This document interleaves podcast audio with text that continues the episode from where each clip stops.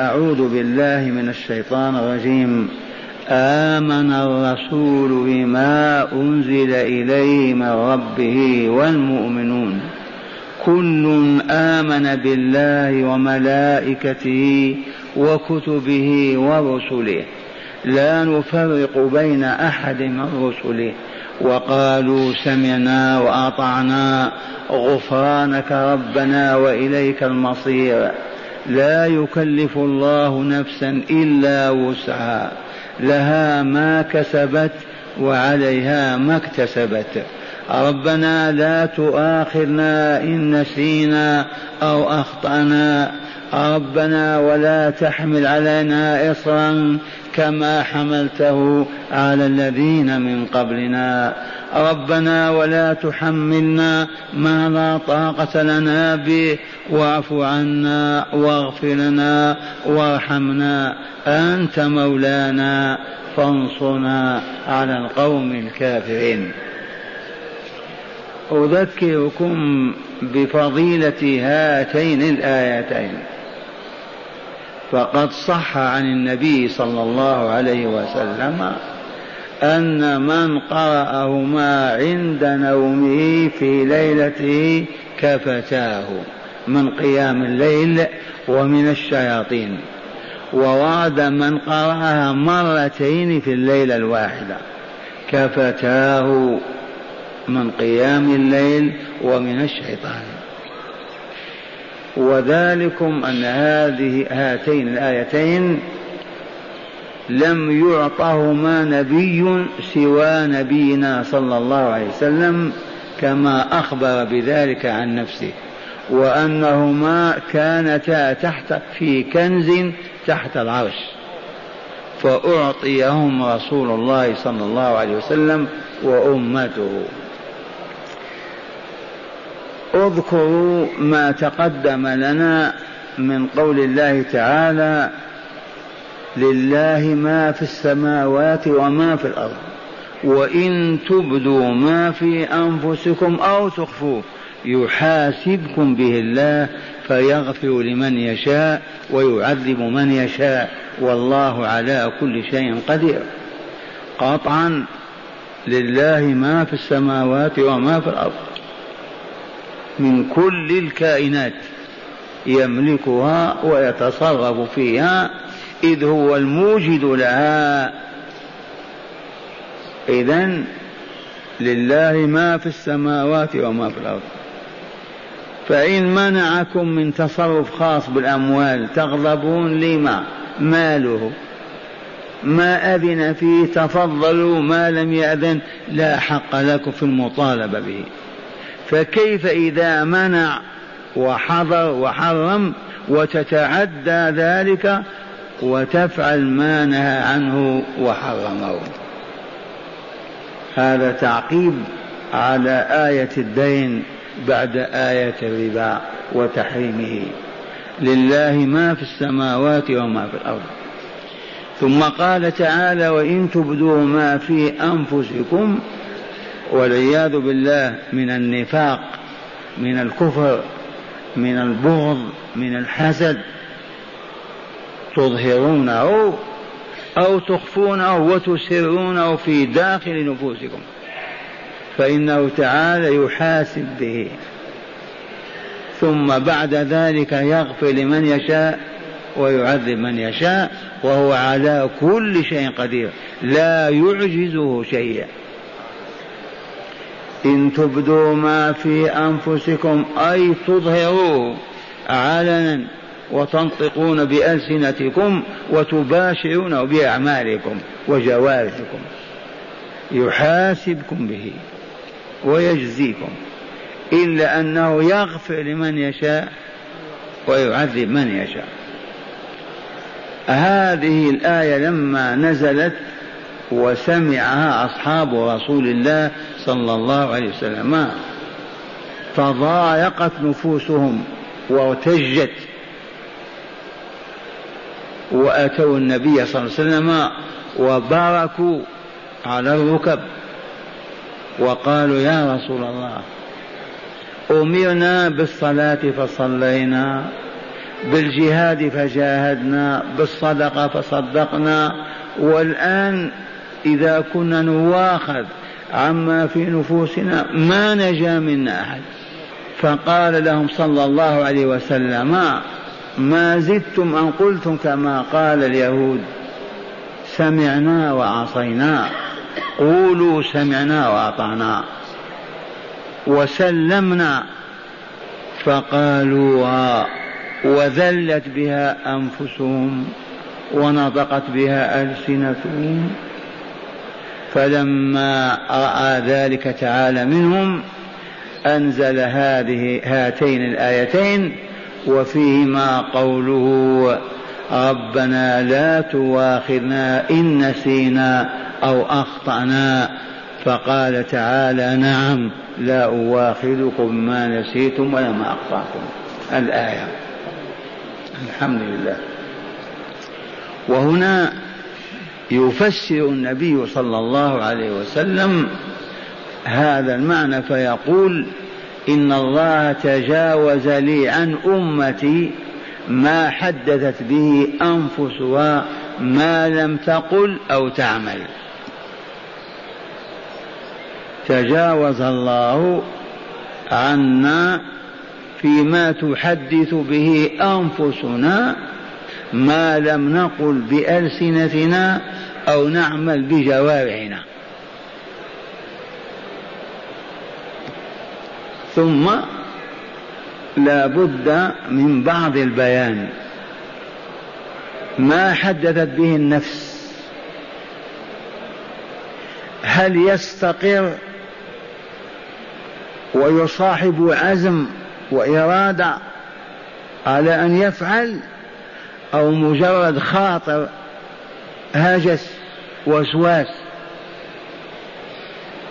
الذي يبدو والله أعلم أن ما في النفس إن كان كفرا إن كان بغضا لما يحب الله ورسوله إن كان تكذيبا لله ورسوله كحال المنافقين.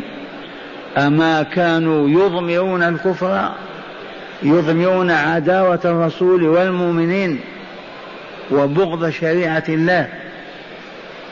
فهذا كيف لا يواخذ العبد به؟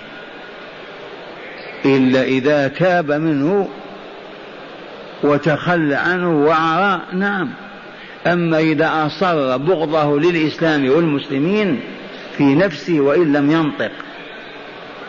إذا أصر على تكذيب الله عز وجل ولو في قضية من قضايا أو تكذيب رسوله فهذا هو الكفر بعينه. يبقى ما دون الكفر. مثلا خطر ببالك أن ترتكب معصية. من المعاصي دون الكفر والشرك. هذه المعصية هممت بها ثم تركتها لله خوفا من الله حياء من الله حفاظا على طهارة روحك وزكاة نفسك. هذه تكتب لك حسنة. وإن فعلتها تكتب سيئة. وعلى العكس هممت أن تفعل حسنة من الحسنات صلاة أو صدقة أو ما شاء الله من أنواع البر والخير. ثم لم تعملها حال حائل دونها تكتب لك حسنة. فإن عملتها كتبت عشر حسنات. وهذا من إفضال الله تعالى على هذه الأمة. يبقى الذي بكى منه الصحابة أفصحوا للرسول صلى الله عليه وسلم وقالوا يا رسول الله إن أحدنا لا يرضى أن يطلق من عنان السماء إلى تخم الأرض ولا يقوى على أن ينطق به. فأفصح بعضهم وقال أو النبي صلى الله عليه وسلم هو الذي قال لهم يقول لكم الشيطان هذا الله خلق السماوات الله خلق الأرض الله خلق ما شاء أن يخلق ومن خلق الله؟ فإذا وجد أحدكم ذلك في نفسه فليستعذ بالله وليقول آمنت بالله آمنت بالله آمنت بالله. ثم أعلمهم أن هذا لا يكون إلا في المؤمنين إلا لأهل الإيمان.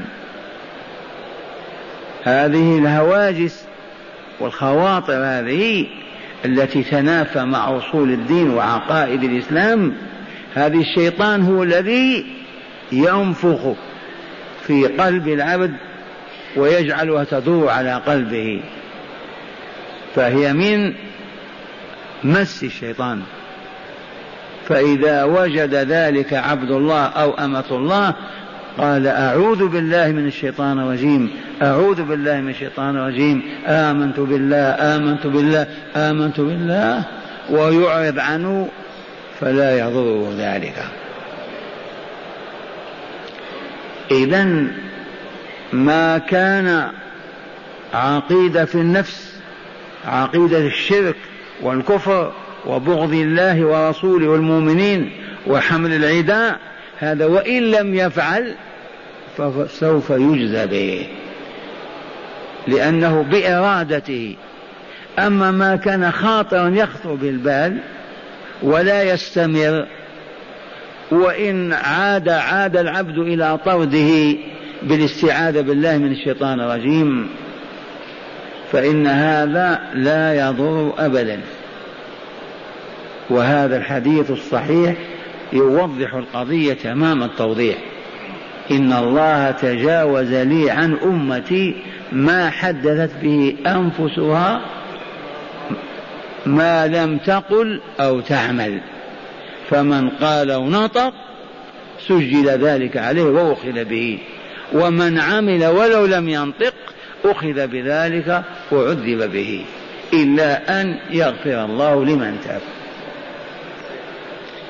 لما قالوا سمعنا وأطعنا أسلمنا سلمنا نزلت هاتين الآية هاتان الآيتان. الأولى آمن الرسول بما أنزل إليه من ربي والمؤمنون. والكرامة الإلهية التي أكرم الله بأولئك الأصحاب. أن قارن إيمانهم بإيمان رسول الله صلى الله عليه وسلم. آمن الرسول بما أنزل إليه من ربه والمؤمنون. إذ المؤمنون ما إن قال لهم الرسول لا تكونوا كاليهود يقولون سمعنا وأطعنا. وعاصنا. قولوا سمعنا وأطعنا وسلمنا. فقالوها ولانت بها ألسنتهم وخضعت لها قلوبهم فهذا إيمان. فأخبر تعالى عن واقعهم. آمن الرسول بما أنزل إليه من ربه من الشرائع والأحكام كلها والمؤمنون كذلك. معناه أنه رضيهم ورضي إيمانهم وقبل ذلتهم وخضوعهم له فكان في ذلك شرف عظيم لأصحاب رسول الله صلى الله عليه وسلم وللمؤمنين إلى يوم القيامة. المؤمنون الصادقو الإيمان. آمن الرسول بما أنزل إليه من ربه والمؤمنون كل أي كل فريق كل واحد منهم كل من الرسول والمؤمنين آمن بالله وملائكته وكتبه ورسله. هذه بعض أركان الإيمان وأركان الإيمان كما هو مقرر ومعلوم للمؤمنين والمؤمنات ستة أركان. الإيمان بالله الإيمان بملائكته الإيمان بكتبه الإيمان برسله الإيمان باليوم الآخر الإيمان بالقضاء والقدر. الإيمان المنجي المنقذ من الكفر الذي يجمع أصحابه مع الرسل والأنبياء والمؤمنين مبناه ستة أركان. لو سقط ركن فقط بطل الإيمان.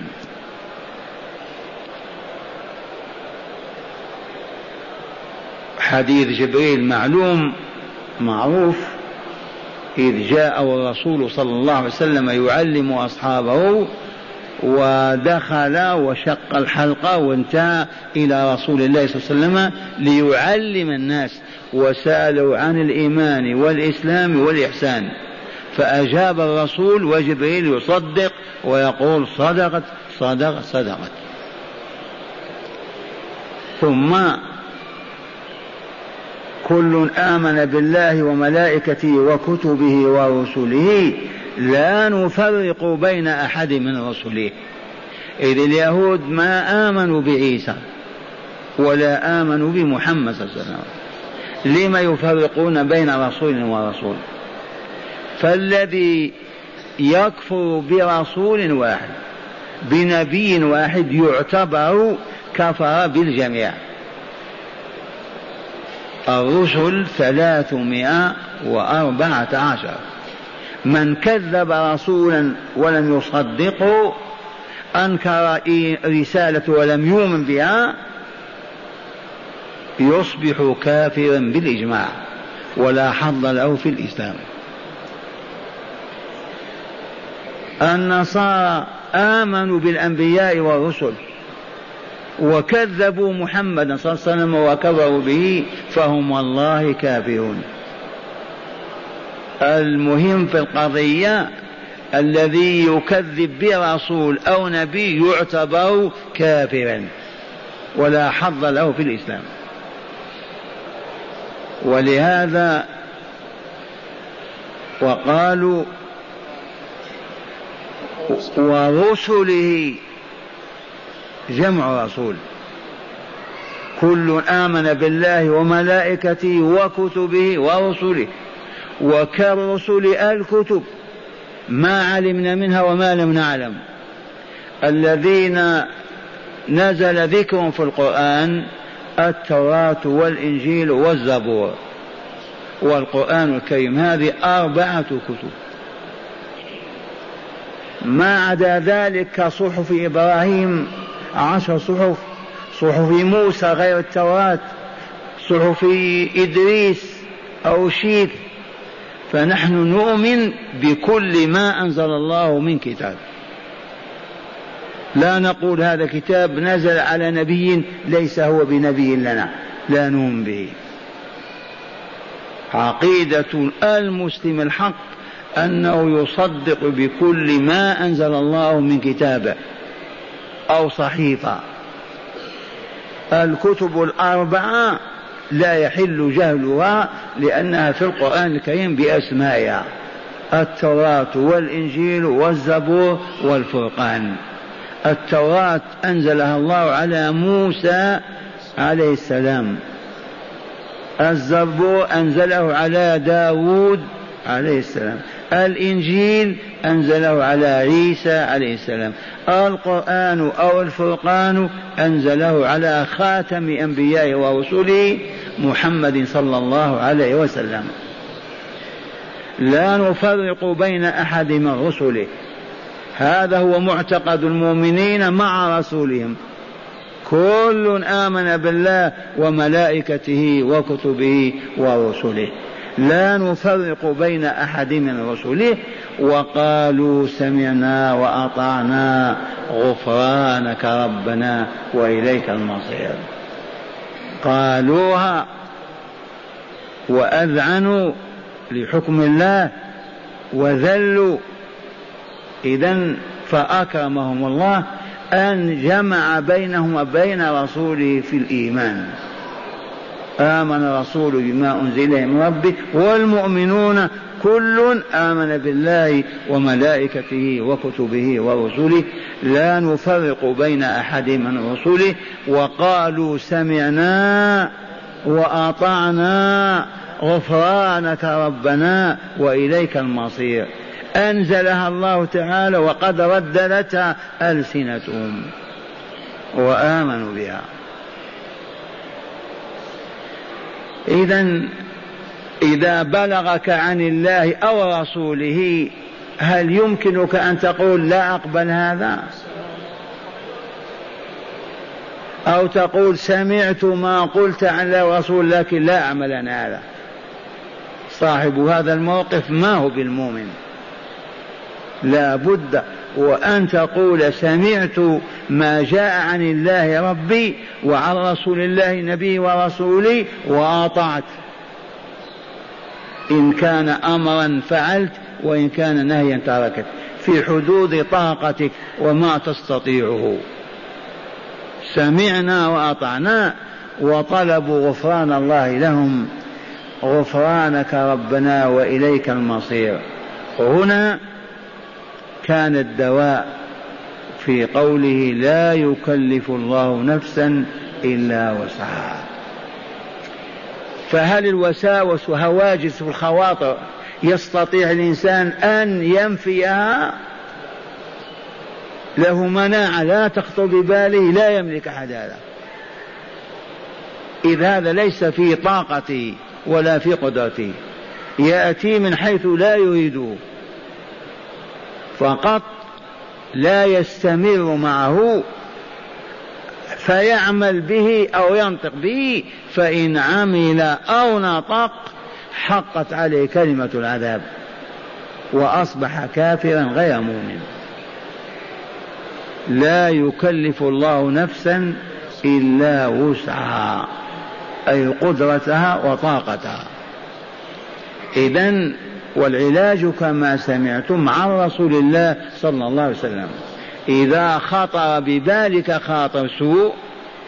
قل آمنت بالله آمنت بالله ثلاث مرات واستعذ بالله من الشيطان الرجيم.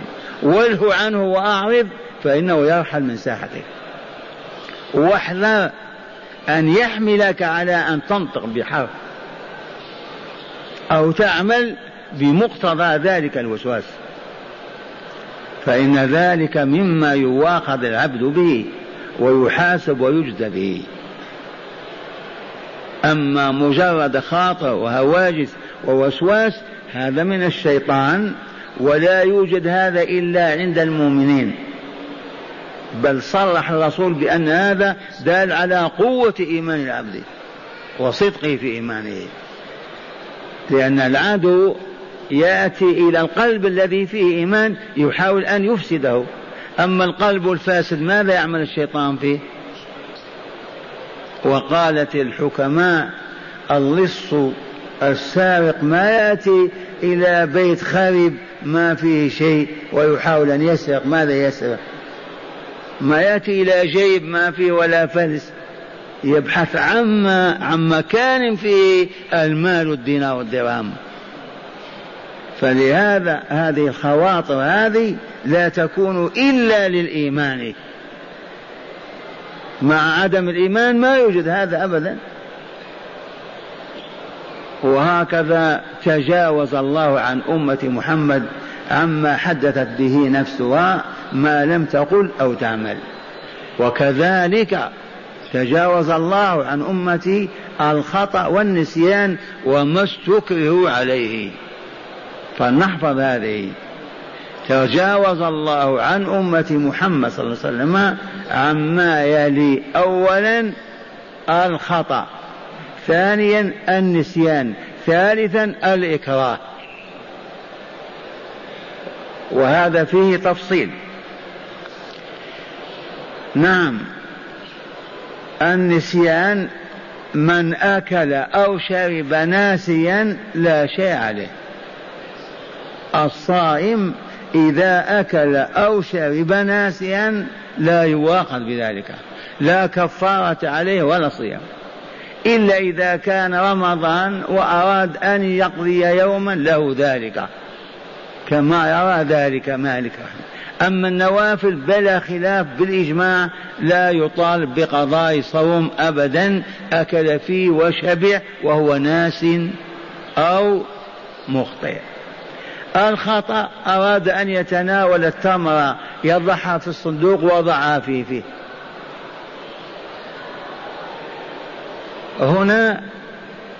الخطأ والنسيان وما استكرهوا عليه إذا أكره العبد بالضرب بالسجن بالتعذيب على أن يقول كلمة الكفر وقالها ليدفع عن نفسه ذلك ونفسه مطمئنة بالإيمان. لا يواخذ بذلك. فقد كانوا يكرهون بعض أصحاب رسول الله في مكة على كلمة الكفر. فقد مر النبي صلى الله عليه وسلم بعمار بن ياسر رضي الله عنهما وهو يعذب. فقال له الرسول أعطهم يا عمار. يقولون سب رسول الله. امدح آلهتنا. نرفع السيف عنك والعذاب. والله يقول إلا من أكره وقلبه مطمئن بالإيمان. فبعض الإخوان يشكون أنهم في ديارهم يلزمون بحلق لحاهم. فنقول لهم إذا صبرت لا مانع. وإذا عجزت وما استطعت احلق. وأنت تكره ذلك وتحب سنة رسول الله صلى الله عليه وسلم. ولا تعرض نفسك للسجن والضرب والتعذيب. وهذه حال فتن تنتهي الفتنة وينتهي هذا. هذا ما كان موجودا أبدا وليس هناك حاكم يلزم الناس بأن يحلقوا لحاهم لكن إذا حدثت فتنة يترتب عليها مثل هذه الأمور. ماذا يصنع المؤمن؟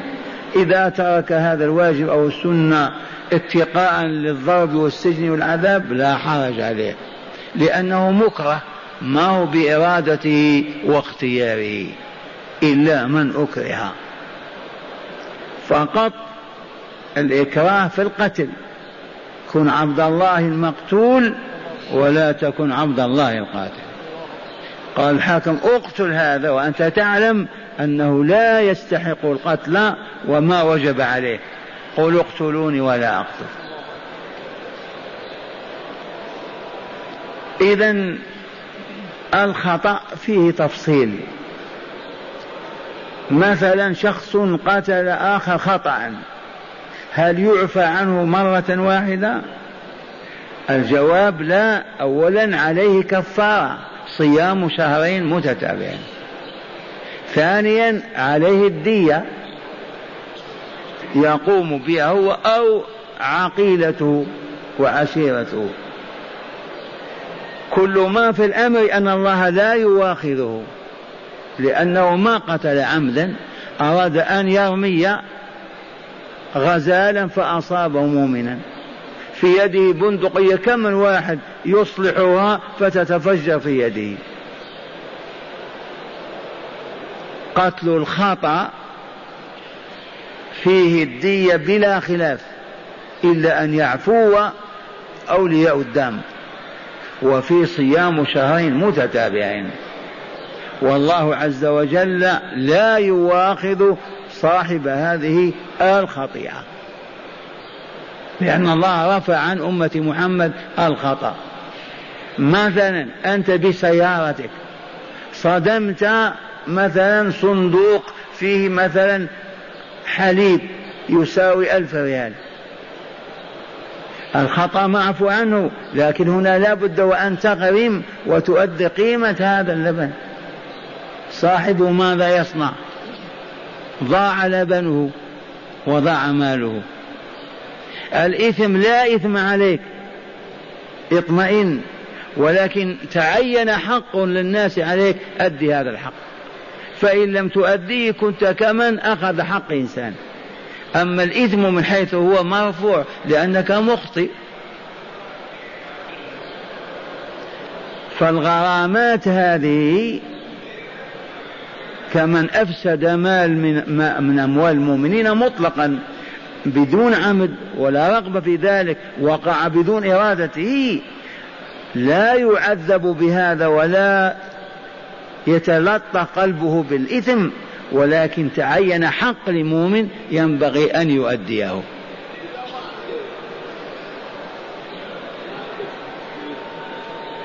الديات أساسا تقوم بها العاقلة.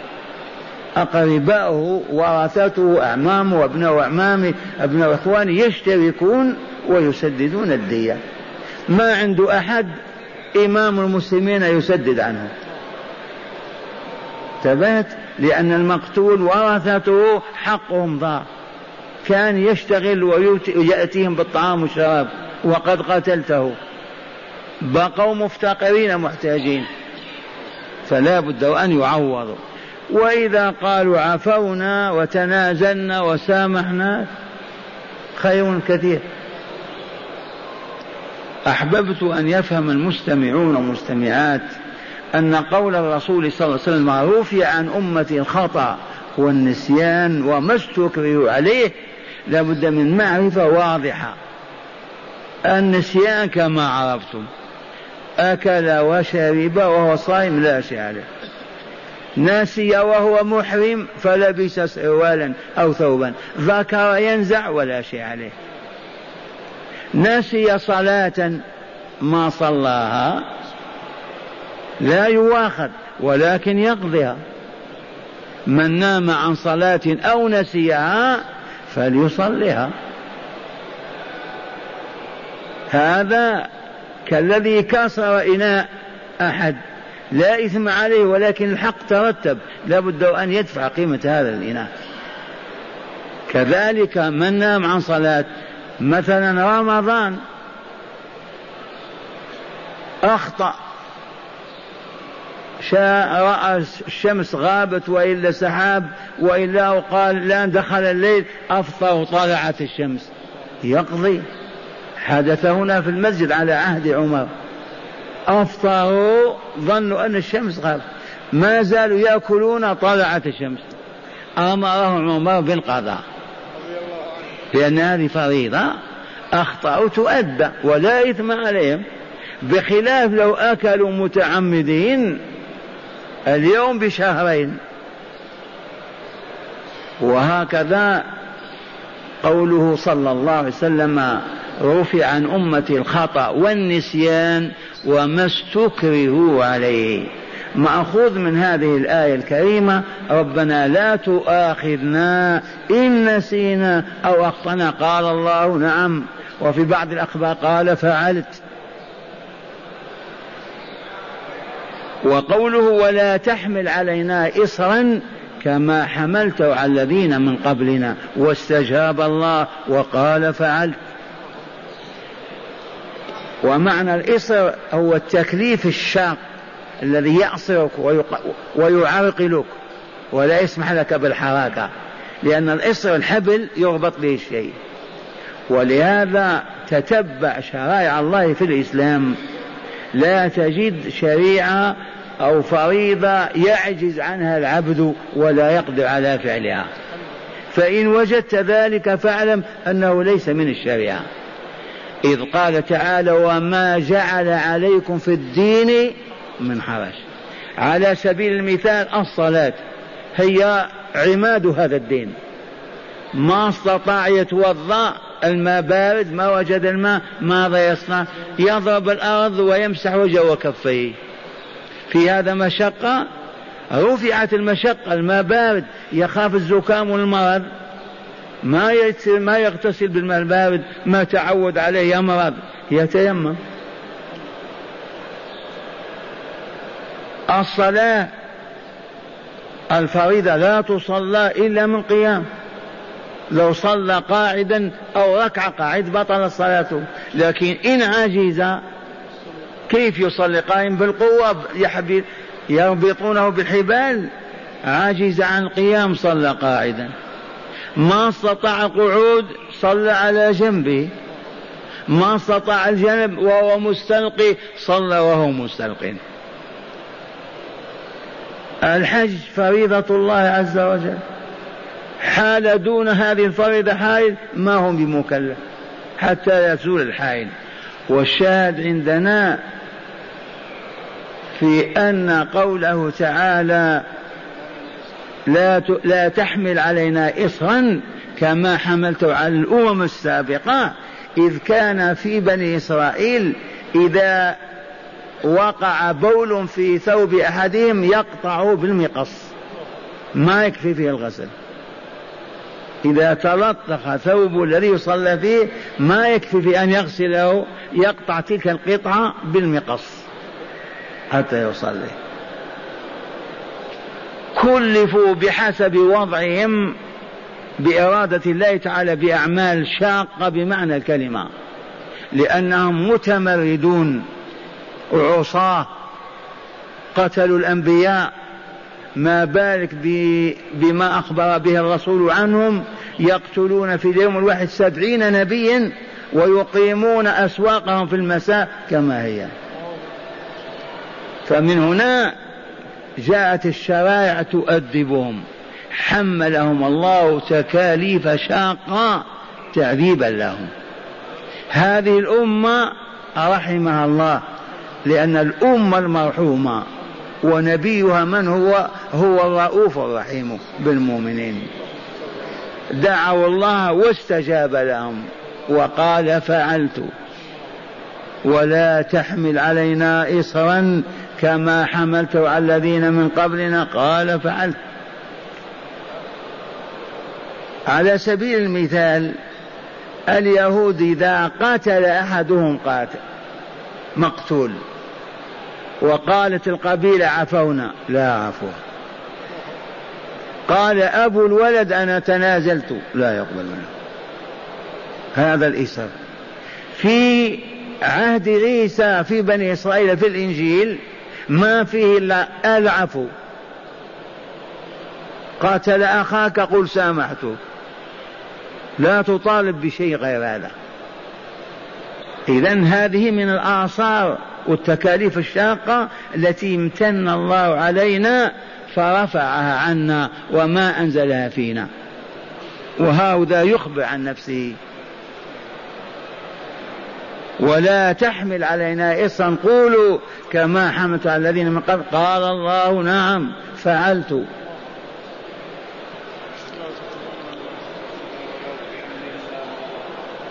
ولا تحملنا ما لا طاقة لنا به.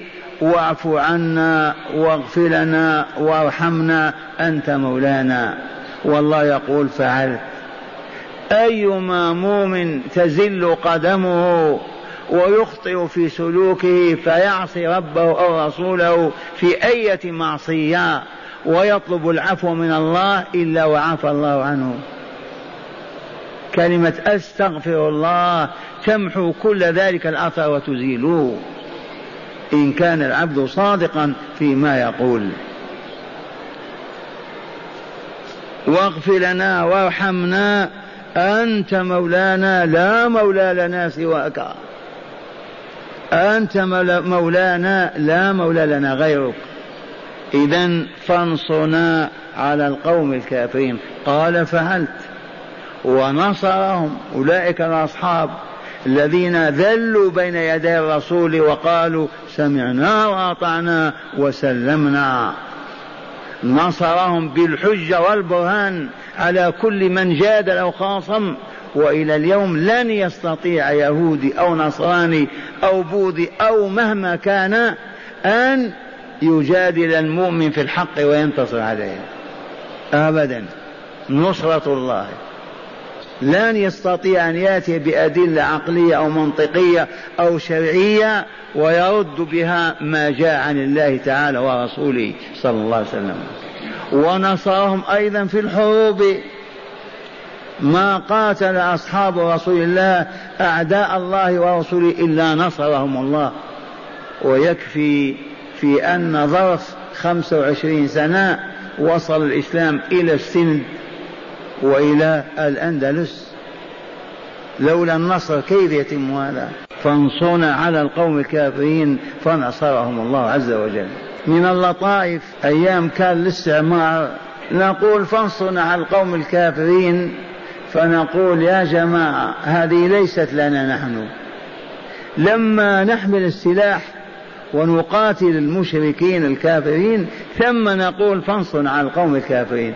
أما الآن ونحن لا نقاتلهم ولا نحمل سلاحا لقتالهم فما معنى انصرنا على القوم الكافرين؟ ما تنبهتم؟ من يطلب النصر؟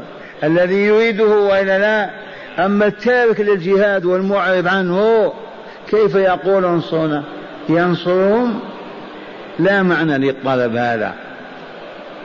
فالمسلمون إذا حملوا راية الحق راية لا إله إلا الله محمد رسول الله وقادهم إمامهم الذي بايعوه ووقفوا في وجه الكفار ثم يطلبون الله النصر ويحقق لهم ولا يخزيهم ولا يذلهم. أمارهم لا يحملون راية ولا يقاتلون فانصرنا عن القوم الكافرين. لا معنى لها بالنسبة إلينا. أنت ما تأكل ولا تشرب وتقول ربي أشبعني وروني والطعام بين يديك والشراب لطيفة من لطائف العامة. الكسول وأنتم تعرفون الكسل والكسالى. كسول نائم في ظل شجرة أو جدار. طلعت الشمس وأخذت تزحف نحوه وصلت إلى قدميه. ما استطاع يجذب رجليه إليه. يمر به شخص يا عم يا أخي أبعدني عن الشمس. يقول أنت مالك؟ أنت جر رجليك إليك. قل انظر إلى البخل كيف. أو يبقى. يجي الثاني الشمس وصلت إلى ركبتيه وصلت إلى صدري. أبعدوني عن الشمس. يقول أنت مالك مجنون أنت قم من هنا. ابتعد عن الشمس. يقول انظر إلى البخل. يا بخلاء كذلك وضع العالم الإسلامي إلا من رحم الله. انصنا عن القوم الكافرين ما ما بايعتم إيمانا ولا تفلتم حوله ولا أعلنتم الحرب على دولة كافرة. وتقول انصرنا. ونعيد تلاوة الآيات الآيتين الكريمتين. آمن الرسول بما أنزل إليه من ربه والمؤمنون. اللهم اجعلنا منهم. اللهم اجعلنا منهم. ربنا إنا آمنا بك إله لا إله غيرك ولا رب سواك. وآمنا بما أنزلت على رسولنا من كتابك وشرعك يا رب العالمين. كل آمن بالله وملائكته وكتبه ورسله. وقد سبق أن عرفنا الملائكة ودرسنا في العقيدة. عرفتم الملائكة أكثر المسلمين لا يدون من هم الملائكة ولكن لا بد من طلب العلم. فنحن نخبر عن إيماننا بملائكته ونحن نزاول الملائكة أو يزاول أرواحنا. يوميا نصلي على إخواننا. من أخذ أرواحهم؟ أمريكا. السحر. كيف مات إبراهيم؟ إذا ملائكة تأخذ الروح من ينكر هذا؟ اللحمة في رحم المرأة. تتطور بعد أربع أشهر. من ينفخ فيها الروح؟ تبقى لحمة. تتحول إلى صنم إلى حجر كيف تصبح حية وفيها روح؟ قل هذا ملك ينفخ فيها. والله العظيم القرآن بين أيدينا نزل عن أم لم يقرأ ولم يكتب كيف وصل إليه؟ وفوق هذا نحن رأى آباؤنا وأجدادنا جبريل بينهم يمشي. والشاهد عندنا نؤمن بملائكة الله وأنهم خلق من خلقه أطهار أصفياء كلهم أنوار. لا يعصون الله ما أمرهم ويفعلون ما يؤمرون. نؤمن بكتب الله كلها ما علمنا منها وما لم نعلم. هذا معتقدنا. هناك لطيفة لا ننساها. في قوله تعالى لها ما كسبت وعليها ما اكتسبت. لما قال في الخير لها ما كسبت وفي الشر ما اكتسبت. اللطيفة التي ما ننساها أن الخير وفعله فطري في الإنسان. فعل الخير مطلق خير. ما تجد كزازة في النفس ولا شدة ولا انقباض إن أردت أن تفعل الخير أبدا. لكن الشر هو الذي تجد فيه حتى تجاهد الفطرة وتغلبها. مثلا الآن أي واحد يقول لي منصور كيف حالك؟ أنت طيب أنت بخير. يصعب عليه هذا؟ لو أراد أن يسبه يصعب ولا يجد بسهولة؟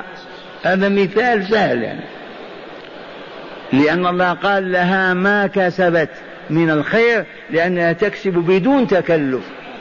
بخلاف الشر ما اكتسبته افتعلت وانفعلت حتى فعلته. والمثال كما علمتم.